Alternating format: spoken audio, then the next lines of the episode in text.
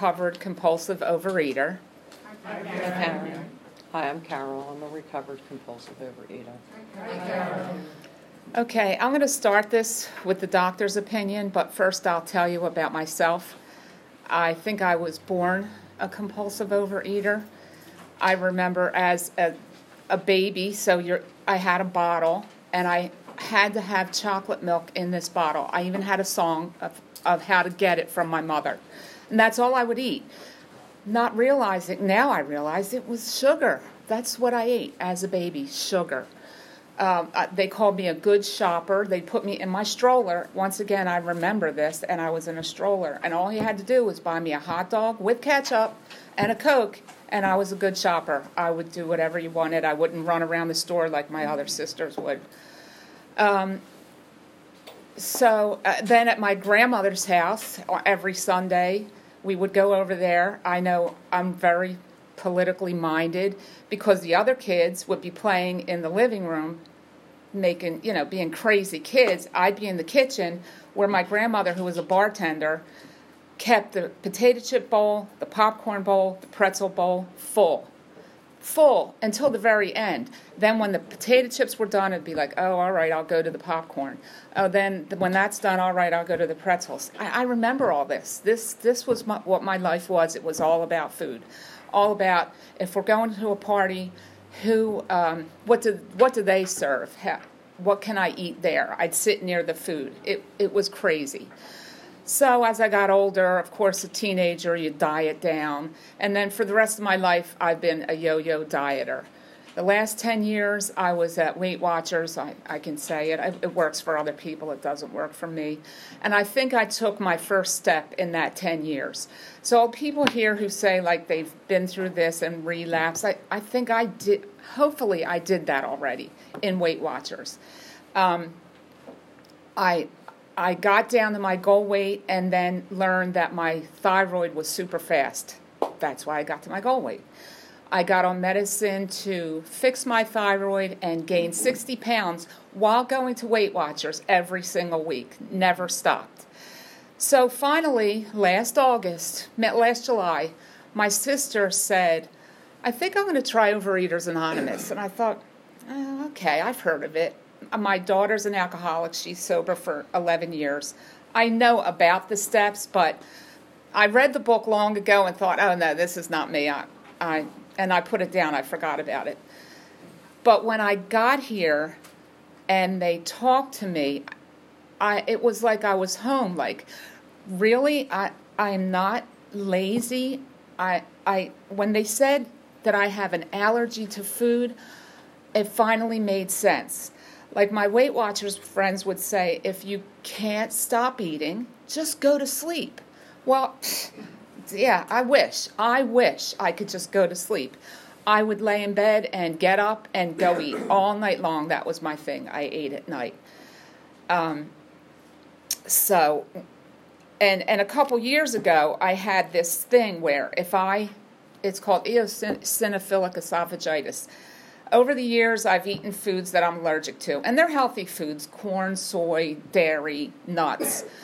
But because I eat them, my esophagus narrows. And if I keep eating these foods, I food will get stuck, and I'll have to actually go to the ER. So I realized that foods can give you a reaction that's not normal, like not a rash. It can be a weird thing, like your esophagus narrowing. So when I found out here in the doctor's opinion that I have an allergy, I I bought that right away. I got it because I already had a weird allergy. I didn't have to to fight this. I knew it. I was actually happy to hear it. Like it's not it's not all in my mind. We'll get to that later because some of it is in my mind. But if I start eating, like when I was at Weight Watchers, they, they'd say, take the weekend off and then get back on Monday. No, there's no getting back on Monday for me ever.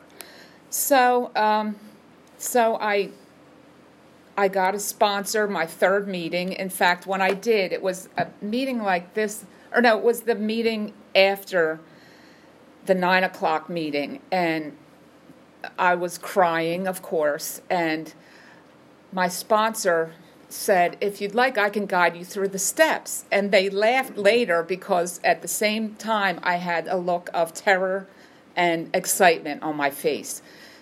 So I've been through the steps. I was afraid after before I got to every step, I was afraid to do it, and thank God I jumped into each step, bought it whole hog. I kept saying that if I studied in high school the way I studied this book, I maybe would be a doctor now and not a secretary, retired secretary.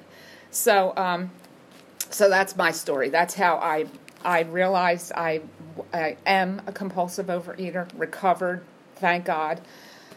But that's I, I got it. I am one.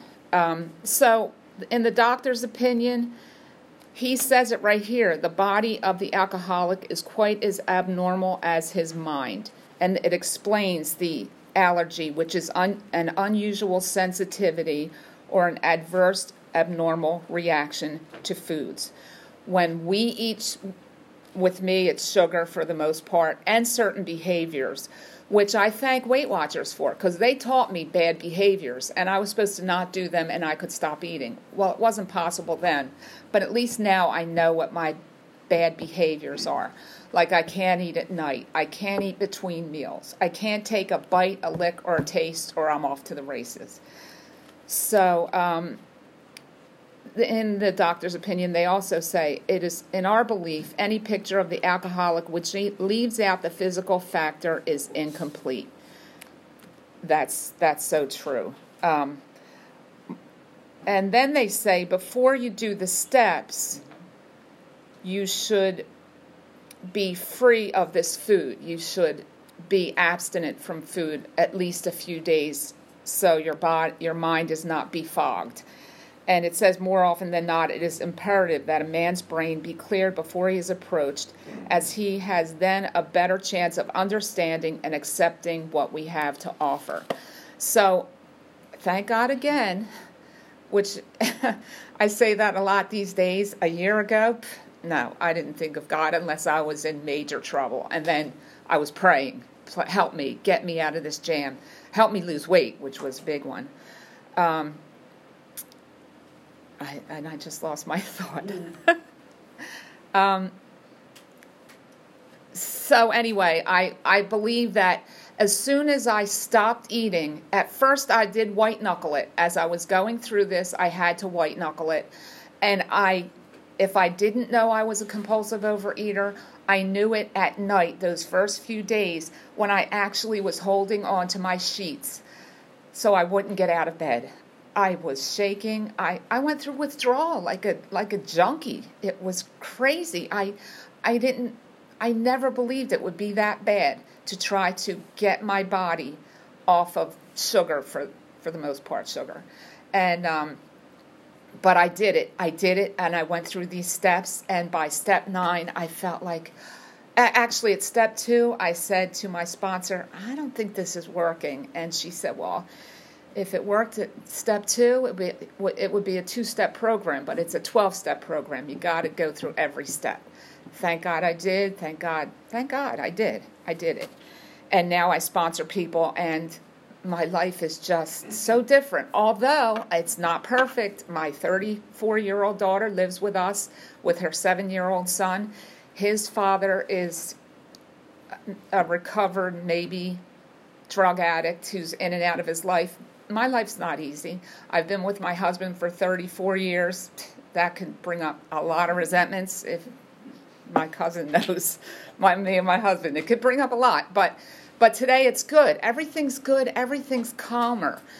When things happen, my brain does not go crazy anymore. I just sit quiet and bring God back in because when I don't feel God, it's because I am blocking Him. So,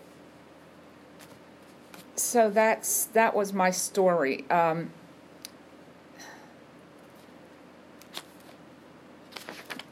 let me see. Okay, we believe and so suggested a few years ago that the action of alcohol, or food in our case, on these chronic alcoholics is a manifestation of an allergy, that the phenomenon of craving, craving is limited to this class and never occurs in the average temperate drinker.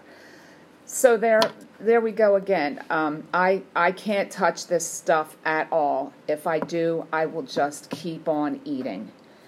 Um, and we, like men and women, eat certain foods essentially because they like the effect produced by alcohol.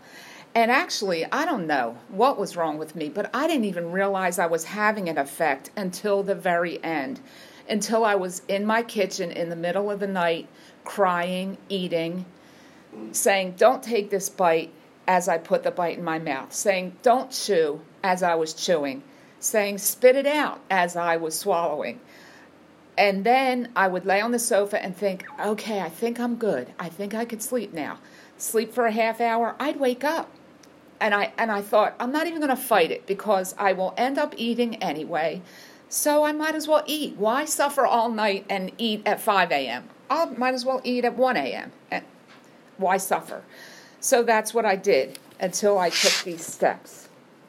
And um, it talks about the well known stages of a spree you um, you emerge remorseful with a firm resolution not to drink again or eat again in our case. And that's another thing. When i first started reading this book i had i said i can't do this. I'm not an alcoholic. Every time i see alcohol or drink it doesn't make sense to me.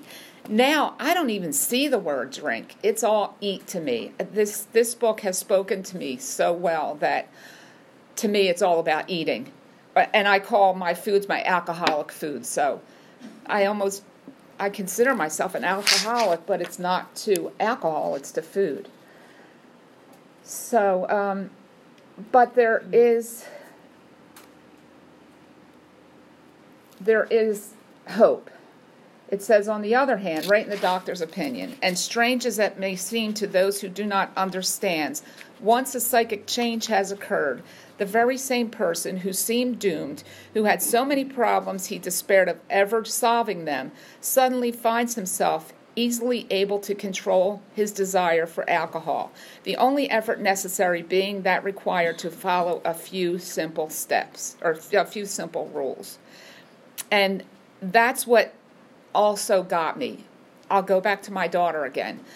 At first, we didn't drink around her because she was new in her sobriety.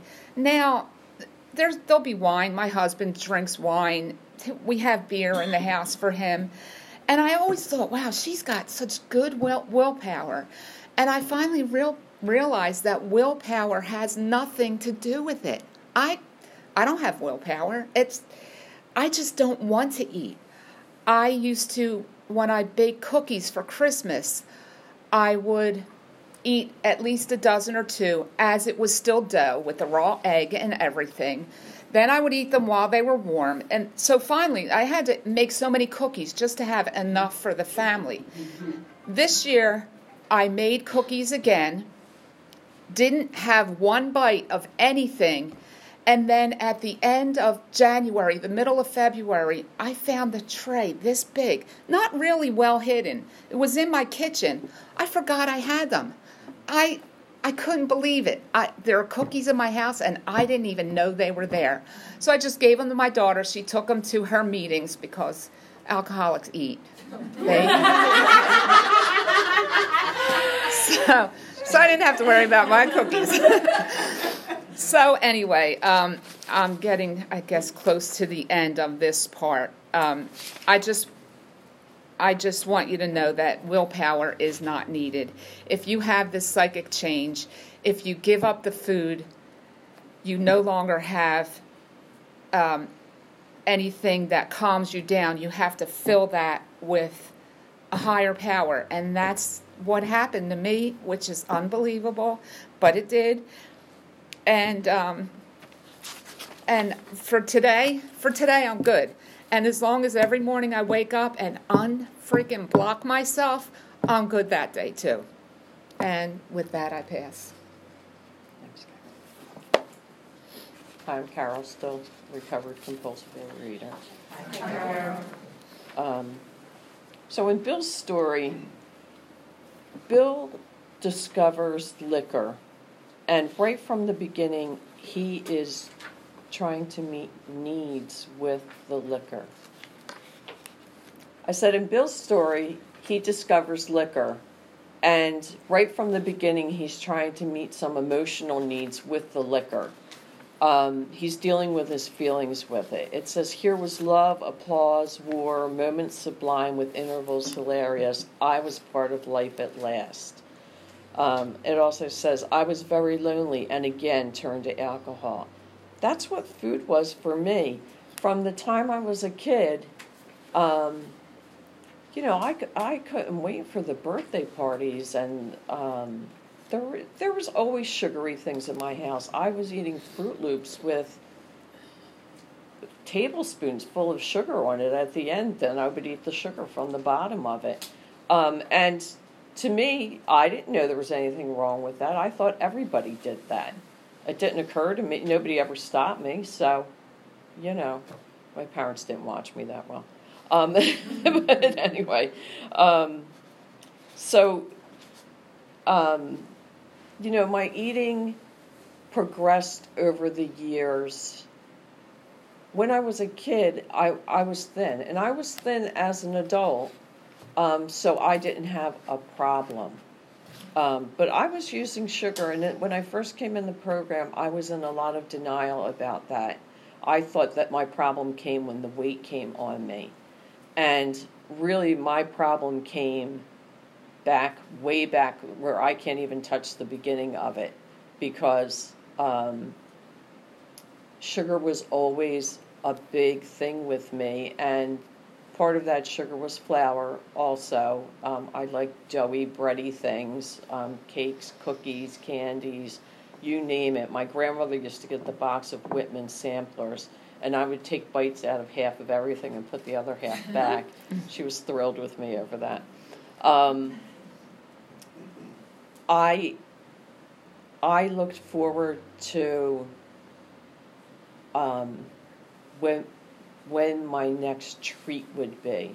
That's how I was rewarded as a kid. I, um, you know, if anything, what you know, if if I was given a pat on the back, it was with food, and um, lost my thought. Sorry. Um, so my, my eating progressed over the years. Uh, my weight increased in my in junior high a little bit, and um, and I didn't care.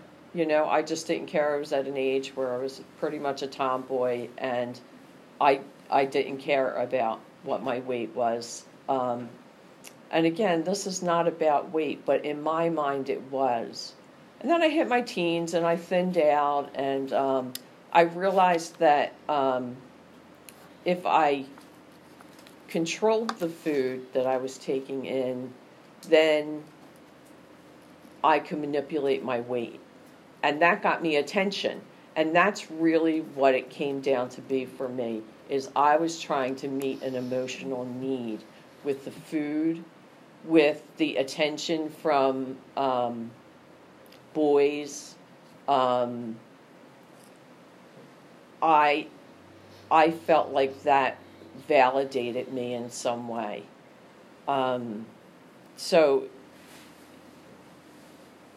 in Bill's in Bill's story, um, in the beginning, he his his drinking was not yet continuous, but it disturbed his wife. So she's noticing there's a problem, and that's what happened um, as I progressed through adulthood my um, drinking, my drinking, my eating, same thing to me, mm-hmm.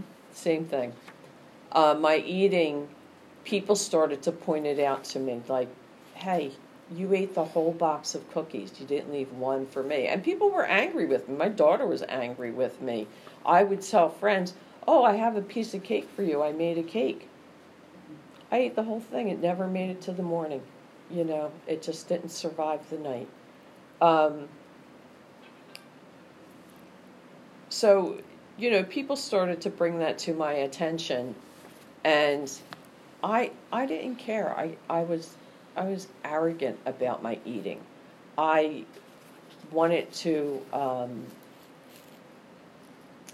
I, I just didn't care in the end. The last 10 years, doctors were telling me, you got to stop because I developed diabetes, I developed high blood pressure, I was obese, um, and it, it just didn't matter to me. You know, doctor after doctor told me, you have to stop. You'll lose your legs someday if you don't stop.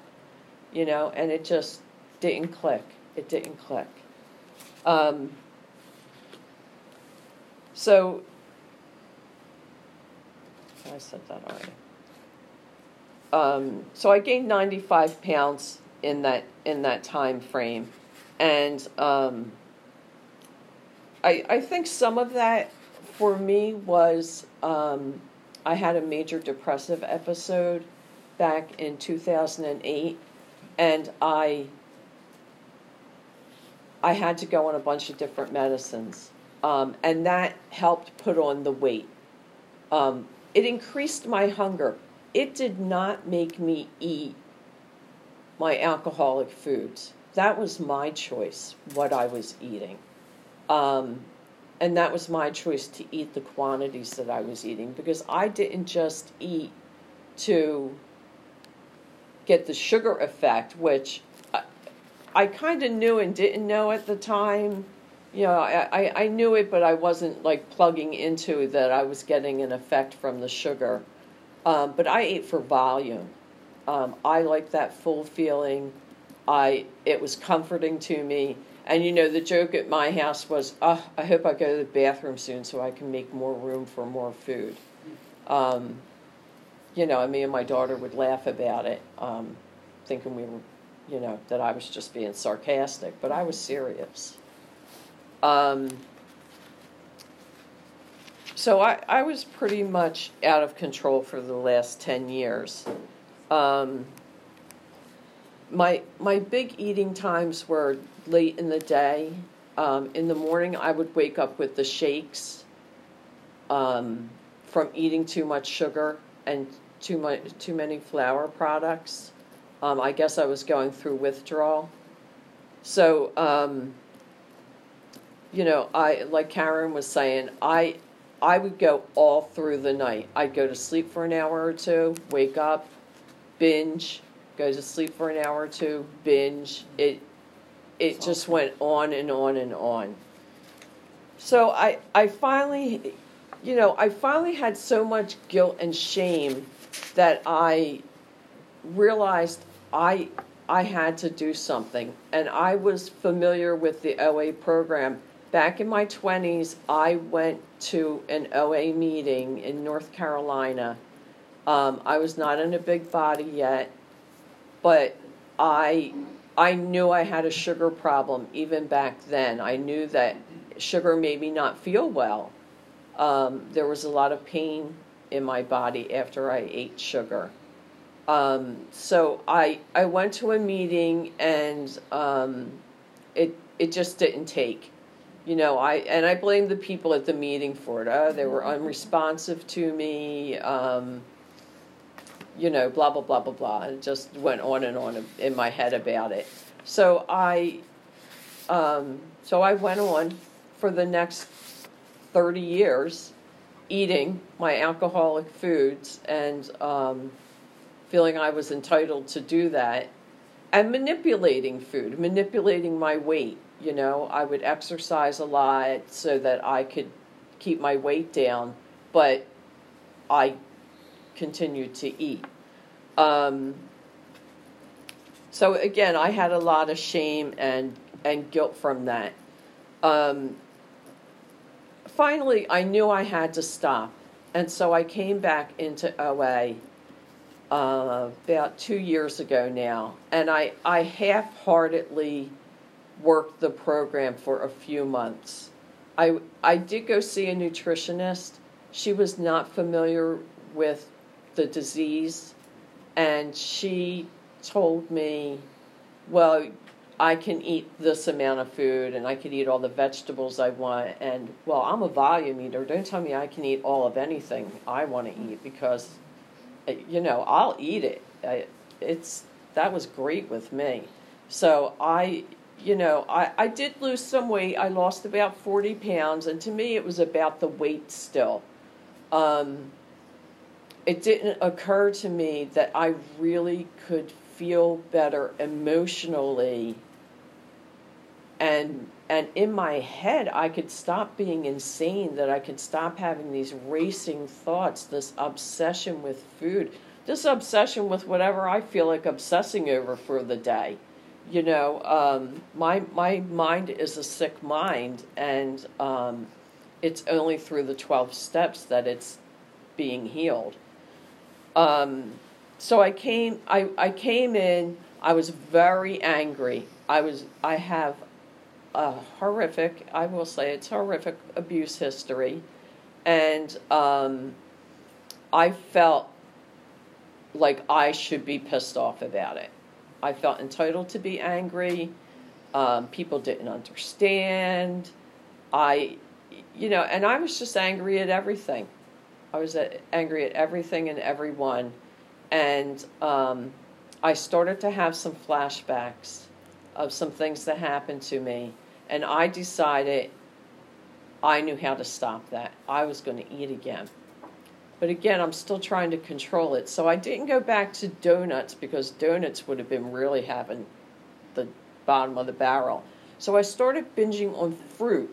And fruit um, can make you gain weight too. Um, I, I, I went back out. I was out for a few months, um, well, for about a year. And I um, it was it was just as out of control. It was just just out of out of control. It progressed. Um, I came back in, and this time I knew I was beaten. But again, I was still angry. I was still very angry. And it was only with the help of the people in these rooms and going through the steps that I realized I had to, um, that I could be free of this obsession and free of my anger. Somewhere along the line, the anger calmed down. And that was a huge relief for me. So, you know, Bill goes on in his story, his drinking progresses. He, um, he realizes he could not stop, that he, ha- he had he couldn't take so much as one drink and that's how it was with me with food I couldn't take one bite of my alcoholic foods, but I couldn't stop it either. I had to rely on a power greater than myself because I realized I was powerless. You know, and if I'm powerless, then then how do I get healed? And how do I how do I beat this? You know, um, and so it was pretty obvious to me that my life had become unmanageable and that I was powerless over the food. So I I begrudgingly took the steps with my sponsor. And um, you know, I, I had a pretty uh, I know this is a first step meeting, but I had a pretty intense second step experience. But it was only because I was taking the first step that it happened. That um, I I believed in a higher power. I believed I call my higher power God, and but I thought he was out to get me, and I I thought he was always angry with me, and I was afraid of him, but I was also pissed off at him, and. Um, someone said to me at a workshop, why don't you ask God to show you the parts of His presence that you want to see? And I wanted to see love and kindness. You know, I wanted to know that part of God because other people said they knew that part, that they had a loving, caring God. And um, I had a day when people in the, I was in the workshop and people in the program just kept coming to me and saying these really poignant things. And um, at the end of the day, I had written a long email to my sponsor about how horrible things were for me, and um, how how people in my life had told me, you know, God was out to get me. I mean, that's what I grew up with—a very uh, hardcore um, religious background. And, um, you know, God's watching you, God's out to get you, um, He'll punish you. And um, I, so I wrote all that in this email, and she just said back to me, she said, Do you think these people might have been lying to you? That maybe those things aren't true? And it was, you know, Bill says in here, the scales of, of prejudice fell from his eyes. That's exactly what happened to me. It was a moment of clarity. I I realized, of course, they were lying. They weren't even nice people. Uh, why would I believe them? They and it really was the very few that said that. But my mind can focus on the negative rather than the positive. And um, there were plenty of people that did positive things in my life because through the bad, there was a lot of good. And um, so, so that that was a huge awakening for me that I knew that I did not have to be afraid and that I really could be released from this disease if I wanted to be. And I did. I, I chose that to be. Um, with that, I pass. Okay, this is Karen again. Uh, we're now on chapter two. There is a solution and there is like one sentence right up near the top. Near, nearly all have recovered. Yippee! Uh, it just it just feels so good. But somewhere in this chapter, on the margin, some wise person told me that my disease is doing push-ups even as I abstain, and I never knew that was possible. You see it I mean, we're not supposed to talk about alcoholics, but you see it with them where they're abstinent or sober for years and they go back and it, they're drunks again like right away. And i always thought you had another 20 years. So i like when i first started this i thought well all right if i relapse i'll i'll get back on the next week. Found out no it doesn't work that way. It, it you may be taken out for a long time. So i just wanted to to um, to say that. So when um, I was these t- past ten years before I started OA, I was seeking peace of mind, and I even said to this one leader in that old the old diet place I went to, I got down to my goal because of my thyroid, not knowing yet it was my thyroid, and I said to him, "Now I just want peace," and he looked at me like I was crazy. And it wasn't until I came here that I was offered peace. And in the beginning, that's what I wanted. I didn't even care. I, I weighed 225 pounds. You know, nowadays they have big women's shops. I was okay with that. I'm pretty tall. Just, I got to stop this yo yo dieting and I have to stop this constant chatter in my head about food. That's all I wanted. Well, the constant chatter is gone now my spiritual experience was not like white lightning. It was it was it's a, was a dimmer switch, and it's still getting brighter. And I want to live till at least ninety nine, and I expect. I'm hoping, I'm working towards it being even brighter than than it is now. Um, so, so that's what I got. And all, by the way, as of the other day, I've lost 48 pounds that's not even the most important part of this. I'm I'm kind of happy with that, but it's not the most important part. The most important part is that I have peace now.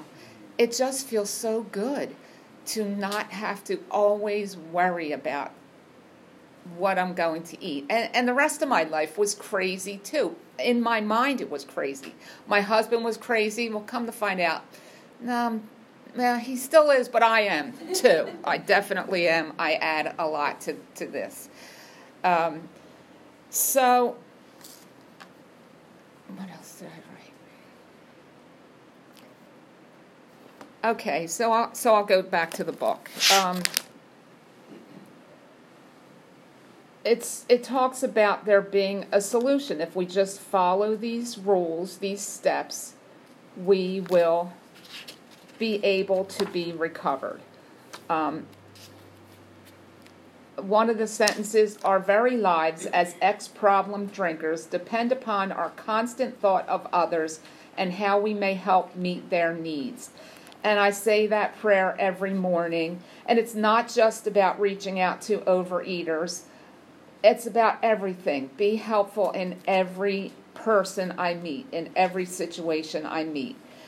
Let people in the, in the line and all this traffic we have around here, everything. I, I try to help others. I ask God to guide me to help others. And God, to me, if I'm in a bad way, it's God. If I'm pretty good about it, it's like the universe, it's the energy. All I know is that it's not me, it's more powerful than me. I don't need to understand what it is. Uh, I don't know that anybody does. If somebody does, they're luckier than me. I don't understand it, but I know something is out there guiding me. And that's all I need to know for now. Maybe I'll know more later, but for now, this is good enough. So, um,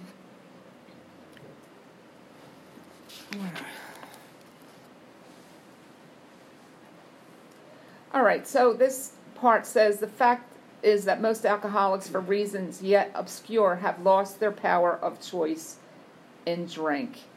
And that's what it is. We're powerless. I I am powerless over food and over my crazy obsessive mind. But yet I am not eating and I'm not, not obsessing. So it's not me that's doing it. It's my higher power that's doing it. Unbelievably, it's a miracle, but that's what's happening in my life right now. Um, they're talking about we don't have, we're without defense against the first drink. That maybe uh, we're getting hazy about it and we, you know, that's how you eat, or maybe you don't think at all. And that's what would happen to me in the past. They'd say, my friends would say, "What what are you thinking before this binge?" And I wasn't thinking at all. I there was no thought. They couldn't believe that, but there really wasn't a thought. I was just I turned I, I noticed I was eating. And and in explaining to them how it felt, I explained it to myself. I said, just imagine you have an itch and just don't scratch it because people were always telling me, just don't eat it, just don't eat it. Or I went through the thing, well, if it's organic, I can eat that. If it's low fat, I can eat that. If it's low sugar, I can eat that. Just the same in here about them if they drink wine instead of beer. It, it's all the same thing. We're addicted, addicted to certain substances and once we take one bite, we're done. We just have to keep on eating. There is no choice. I have no choice when that happens. So it takes a lot, um, but there is a solution. Almost none of us like the self searching, the leveling of our pride, the confession of shortcomings, which the process requires for its successful consummation. And that's true. These are easy steps they're not complicated, actually, they're not complicated steps, but they are hard steps to take. You really have to look at yourself. And um, I saw, like in step four, where I was a party to all these problems in my life. It, it all started from me. I never thought it was me. I was always the nice guy, everybody else was the bad guy. And I think people kind of believe that about me. But up here, it wasn't like that. I wasn't a nice guy at all. I was a, I was a good actress, I guess. Um, so yeah, we're talking about this spiritual experience. I'm still experiencing this. I have, but every day I have to meditate and get quiet and open up my blockage again because every morning I wake up blocked. And at first, when I first started this, I was on, I was I was, should I say the word high? I felt high. It was awesome. And then people would kind of chuckle at me, oh, you're on the pink cloud, which I thought wasn't very nice of them. Like, let me have my good times, you know? But then it kind of fell away. And I thought, oh, it didn't work. Oh, God, it didn't work. I thought I took the 12 steps and you're done. You're recovered. You'll never eat again. You'll be nice and thin. You'll be nice and peaceful but you have to work on it every day just like like i'm on blood pressure medicine which my, i may be off soon because my blood pressure is lowering. But if i wa- if it wasn't lowering i still don't have high blood pressure but if i stop taking that medicine my blood pressure would go up.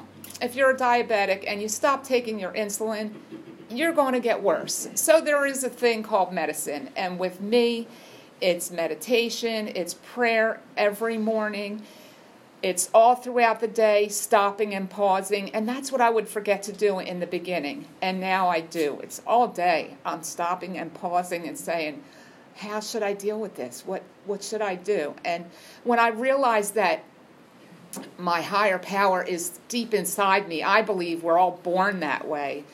It was much easier than thinking with the way I grew up in the Catholic Church, it was the, the old man with the white beard who would you know, if you're good. Like if we were running and fell, somebody'd say, "See, God punished you." Well, I was five. What's He punishing me about? You know. Um, I don't feel that way anymore. I feel like God is within me, eh, but I still have to open up the block every single day. I don't know if that ever goes away, but I don't care because I'll keep my my favorite time of the day is in the morning. I meditate, I pray, I have different devotional books and spiritual books, and I love those. Those little daily motivations, inspirations. They they keep me going the rest of the day. Um, so they're saying.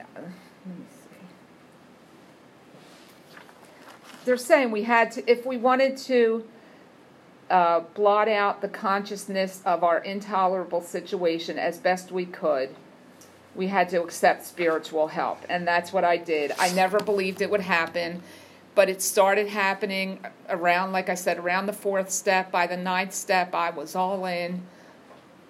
I hate the 12th step was hard at first. And I, I think we're only supposed to be talking about the first step, but that's all right. mm-hmm. When we do the 12th step, we're going through this book all over again. And just that's our job is to help other people recover the way we did and and that's how we stay out of the food. I can't believe it. Like, how does that work? I don't have to know how it works. I just know it, it works. I, I'm, I'm speechless. Well, I can't be speechless, but I, I just don't know how it works. So we have to go through these steps in desperation, in the desperation of a drowning man, like your hair's on fire. Like, get me through this. I, I want like this last sentence, I'll stop with the last sentence. It says, Yes, I have one of them. I am one of them too. I must have this thing.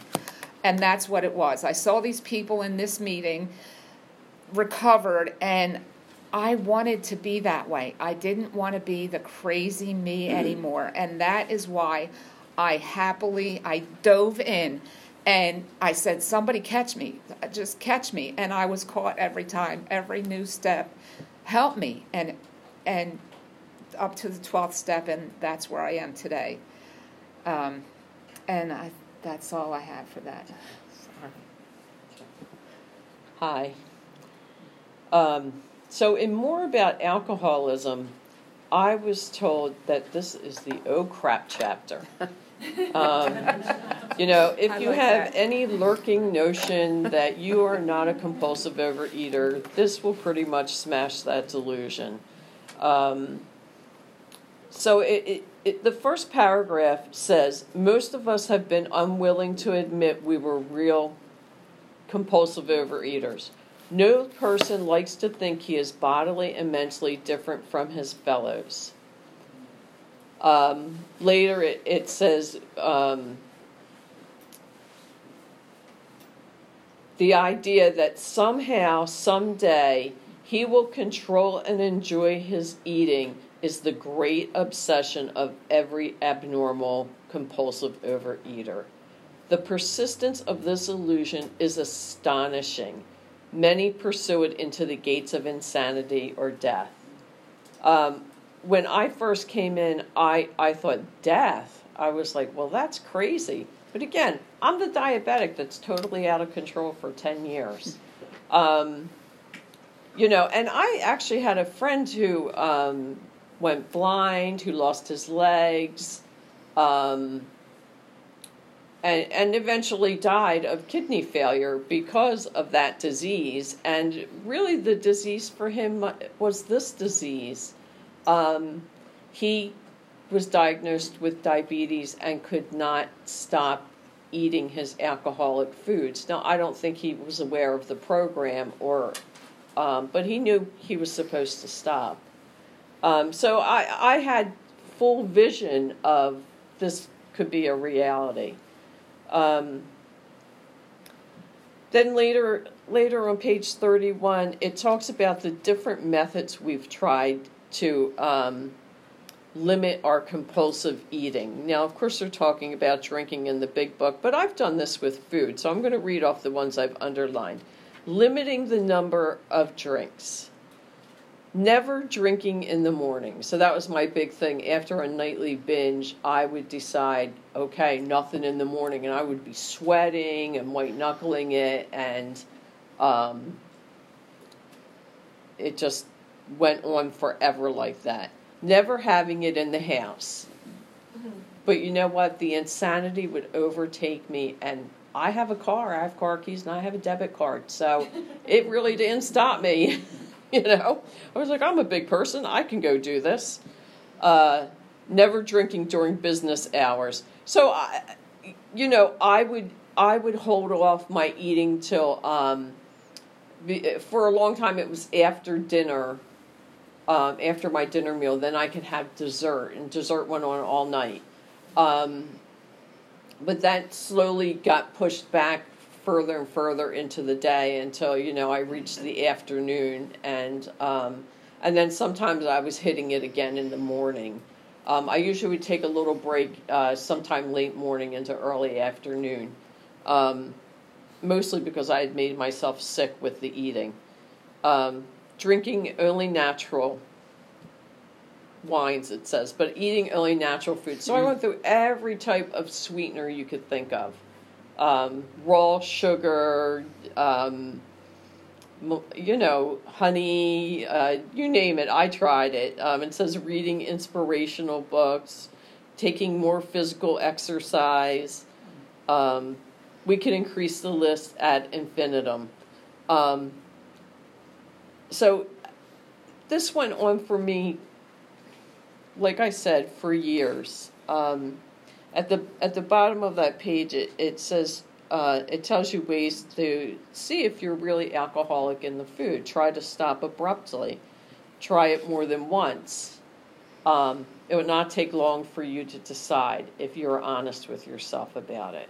And um, I I did try that. I tried that over and over. The second time I went back out, um, I did try. I did try to control it, um, but it, it didn't work. It didn't work. It just got worse and worse and worse, and um, I you know I just couldn't stop. I knew I couldn't stop on my own. I was beat. So um, then it talks about the man of 30s doing a great deal of spree drinking. Um, and he, um, he, he stops until he's 55 because um, he wants to be successful in business. It says, then he fell victim to a belief which practically every alcoholic has that his long period of sobriety and self discipline had qualified him to drink, or eat as other men. Um, I was under that delusion, excuse me, I was under that delusion for years. And really, up until recently, I've only been in since last September. Um, the for months in the program, even after I had gone back out and proved to myself that it was a problem, I still, in my head, had that argument going on that no, I had controlled it at one point. I could do this. I could do this if I really wanted to. Um, but it, it became apparent to me that maybe even having those thoughts were not normal, that normal eaters don't give that much thought to food and to whether or not they can control their intake. Um, and you know, I I have friends that are normal eaters, um, and you know, I say to them what I'm thinking. And my one friend is a therapist, and she says, "It's bad. You got it bad." Um, you know, um, and she's right. You know, she's right. I mean, we laugh when she says it, but she's right. I I do have it bad. Um, so then on page 33, it says, once an alcoholic, always an alcoholic. So once I'm a compulsive overeater, I'm always going to be a compulsive overeater. Commencing to eat after a period of sobriety, we in a short time are as bad as ever. Um, if we are planning to stop eating, there must be no reservation of any kind, nor any lurking notion that someday we will be immune to alcohol. I know if I'm on bad spiritual ground because I will get a lurking notion. The thought will come in out of nowhere. I won't be thinking about food. I won't be thinking about it, but it creeps in, and it, and I'll think, hmm, that would be nice. Now I have a daughter, who who eats, um, because she's a human being, um, and she um, she likes her treats. You know, she likes her treats. So she has stuff in the house. She is kind enough to bring it into her room um, in the beginning, but I told her she doesn't really need to do that now. But there have been a few times during my abstinence that I thought, boy, that looks nice. You know, that looks nice. I wasn't really thinking about picking it up, but the the thought creeped in, and I thought, you know what? I'm on bad spiritual ground when that happens. I'm in a bad place. What am I not doing that I should be doing? And and my sponsor told me pause, ponder, and pray. Um, and you know, I try to keep that in mind. And when I'm sponsoring, I try to tell my sponsees that that you know you got to pause, ponder, and pray when you have a lurking notion come in um, it it it will you know it'll get you because if that notion is there it will only expand if you continue to not get back on good spiritual ground or at least that's my experience um, so then we, we go into, um, we have Jim's story on page 35. And um, Jim's an intelligent man, normal so far as we can see, except for a nervous dip- disposition. He did no drinking until he was 35. In a few years, he became so violent when intoxicated that he had to be committed. On leaving the asylum, he came into contact with us. So I was not violent, but I, I again, I was very angry, and um, I was very hostile. And my my daughter and I lived together, and you know, we irritate each other. I mean, it happens. You know, people irritate each other, that's what happens. But I really was on it with her, and she she suffers from some other you know issues of her own um, that hinder her functioning in adulthood. And um, I just couldn't see past that. And, you know, so I would yell at her, you know, I would rant. I mean, I was really a loon. Um, you know, and, and she didn't need that. She didn't need me to do that with her. Um, I've since apologized. Um, she actually won't listen to a um, detailed apology of mine, a more in depth one. She told me no, that I would upset her. And so, you know, our, our, uh, you know, one of the things we have in the program is to do no more harm. Um, so I, I, I try to be a living amends to her, um, and and show her that um, I can be kind and compassionate, um, and supportive of her. Um, and it and it's working. We don't really argue that much anymore. Do we get little tiffs? Yeah, here and there. You know, usually over the dishes. I mean, to be honest, the stupid stuff. You know, but the big things are not an issue anymore, um, or the things I thought were big in my head at least. Um, and it, it says here, so so Jim, Jim gets sober, and he goes back out, and it says all went well for a time, but he failed to enlarge his spiritual life. And that's really the the um, nitty gritty of all this is that we have to find a power that can sustain our abstinence. And that power doesn't come with from within I don't want to say it doesn't come from within. It doesn't come from me. But I believe my higher power lives in me and around me. Um, and is uh, never ending. Um, it, it, he knows no bounds. Um, so Jim finds himself drunk half a dozen times in rapid succession. He agreed he was a real alcoholic and in a serious condition. Um, and he, he tells his story. He went into work on a Tuesday morning. Um, there's some speculation as to where he was on Monday. Um, there, he um, he has a few words with the boss. You know, so this is all these things that re- occur that lead to him picking up again. He um, drives into the country because he's a car salesman um, to get a customer, and he goes in into um, a place where they serve liquor, and to thinks he might find a customer there. Um, it says suddenly the thought crossed my mind that if I were to put an ounce of whiskey in my milk, it couldn't hurt me on a full stomach. I ordered a whiskey and poured it into the milk. I vaguely sensed I was not being any too smart, but felt reassured as I was taking the whiskey on a full stomach. The experiment went so well that I ordered another whiskey and poured it into more milk. And I think that's what happened to me with the fruit. I thought, well, if I go back out with the fruit, it can't really hurt me because it's fruit. Fruit's benign, right? It's healthy for you. Well, not if you're abusing it. There's a lot of sugar in fruit.